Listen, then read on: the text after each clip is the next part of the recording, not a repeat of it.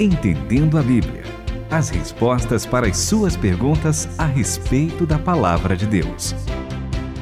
Olá para você que está junto conosco para compreender as Escrituras Sagradas enviando suas perguntas. Eu sou André Castilho e agradeço muito pela sua participação, pelo seu carinho e pode enviar qualquer pergunta, não tenha medo, inclusive perguntas que falem sobre morte, sobre genocídio, coisas que muitas pessoas não entendem, não é, professor Itamir Neves? É verdade, André. Um grande abraço para você, um abraço para Renata, um abraço para os nossos ouvintes. De fato, qualquer pergunta que você mandar, nós teremos muito prazer em tentar responder. Nós vamos sempre olhar para o texto bíblico e perceber a sua inclinação, a sua interpretação e passamos para você. Então, para nós é um privilégio você estar nos ajudando a compor esse programa. Concorda comigo, Renata? Concordo. É um ciclo muito bom, né? O ouvinte manda pergunta, a gente tem que se debruçar na Bíblia, então a gente aprende de novo. Aí muitas vezes eles gostam das respostas, mas é o ouvinte que mantém esse programa mandando mais perguntas. Então, por favor, continuem. A gente está gostando muito de fazer o Entender da Bíblia com vocês. E a pergunta de hoje está baseada no texto de 1 Reis, capítulo 14. O Fernando Palermo quer saber: ó, o Senhor mata filhos e família devido a um pecador, mesmo que os familiares sejam bons? Exemplo: mesmo que na família de Jeroboão tivesse alguém bom, morreria porque Deus ordenou? E aí tem mais uma pergunta. Eu vou ler, depois a gente separa aí na hora do programa. Ó. No caso de Davi, eu tenho a mesma dúvida.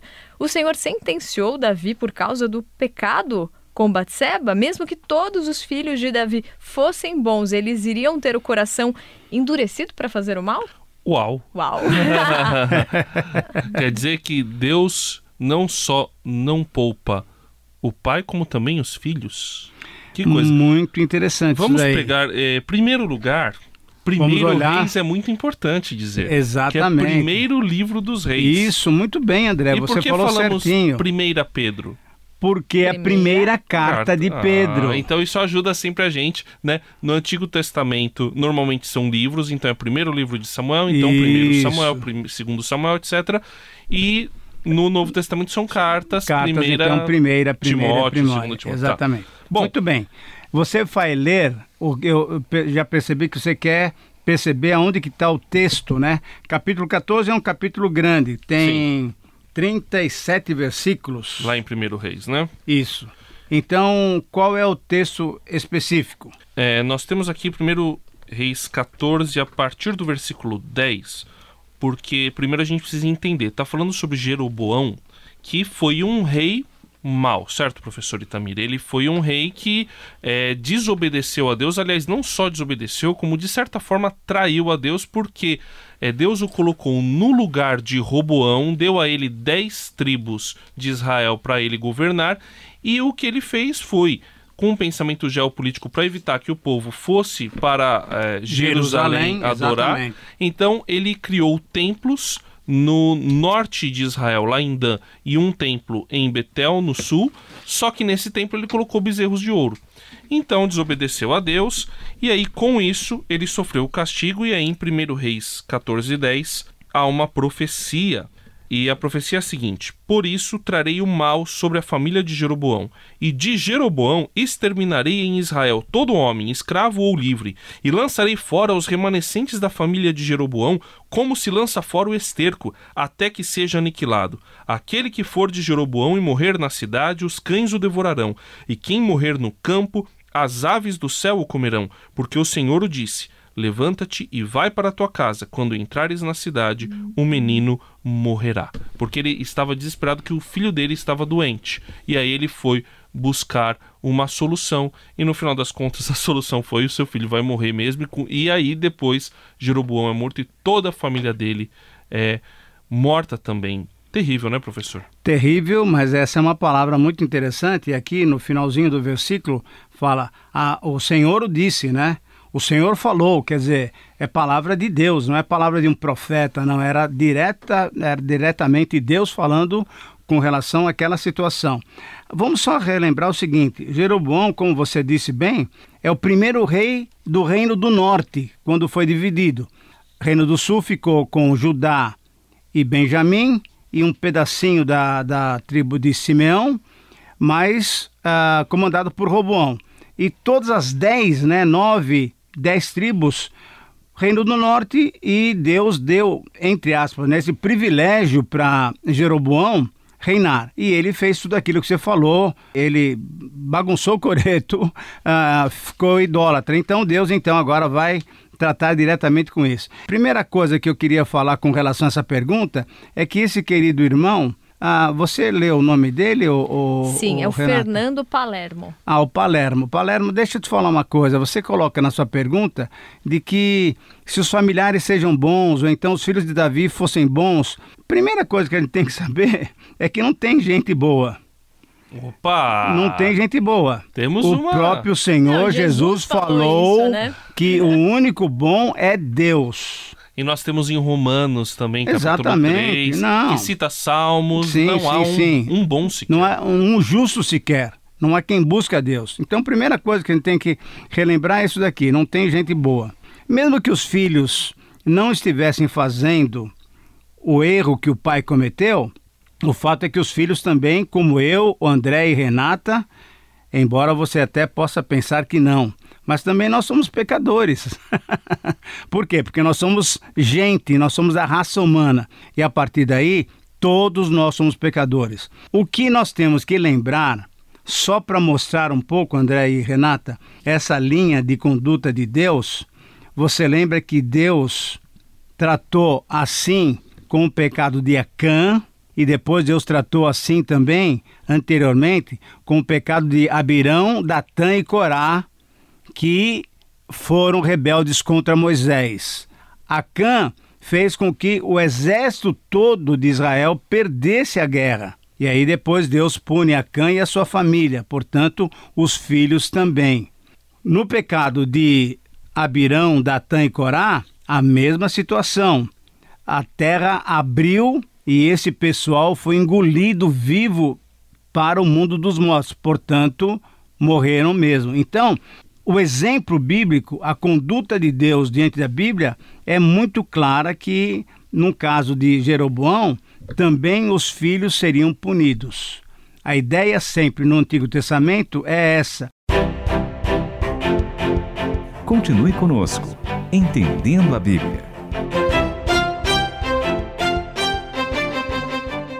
Mas você pode recorrer também ao Novo Testamento. Onde? Por exemplo, em Atos capítulo 5. O que acontece com Ananias e Safira. Sim, um casal. Exatamente. Que... Um casal vai lá e peca porque fala: Ó, oh, Pedro, a gente vendeu por tanto e tal, e não dá o valor correto. Vem o outro e entra na jogada. E aí então Deus, pum, pune com morte os dois. Então, significa o quê? Que Deus também usa essa maneira para disciplinar o seu povo.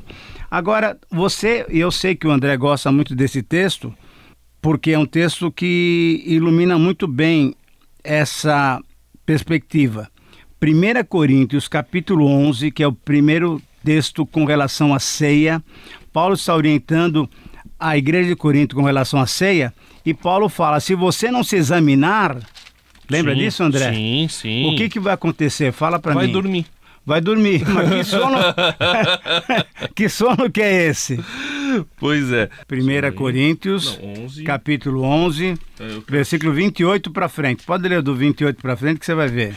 Quem come do pão ou bebe do cálice do Senhor de modo desrespeitoso é como a multidão que zombou do Senhor e cuspiu nele no momento de sua morte. Vocês querem tomar parte nesta lembrança? Examinem suas motivações, testem o coração e venham para a ceia com santo temor.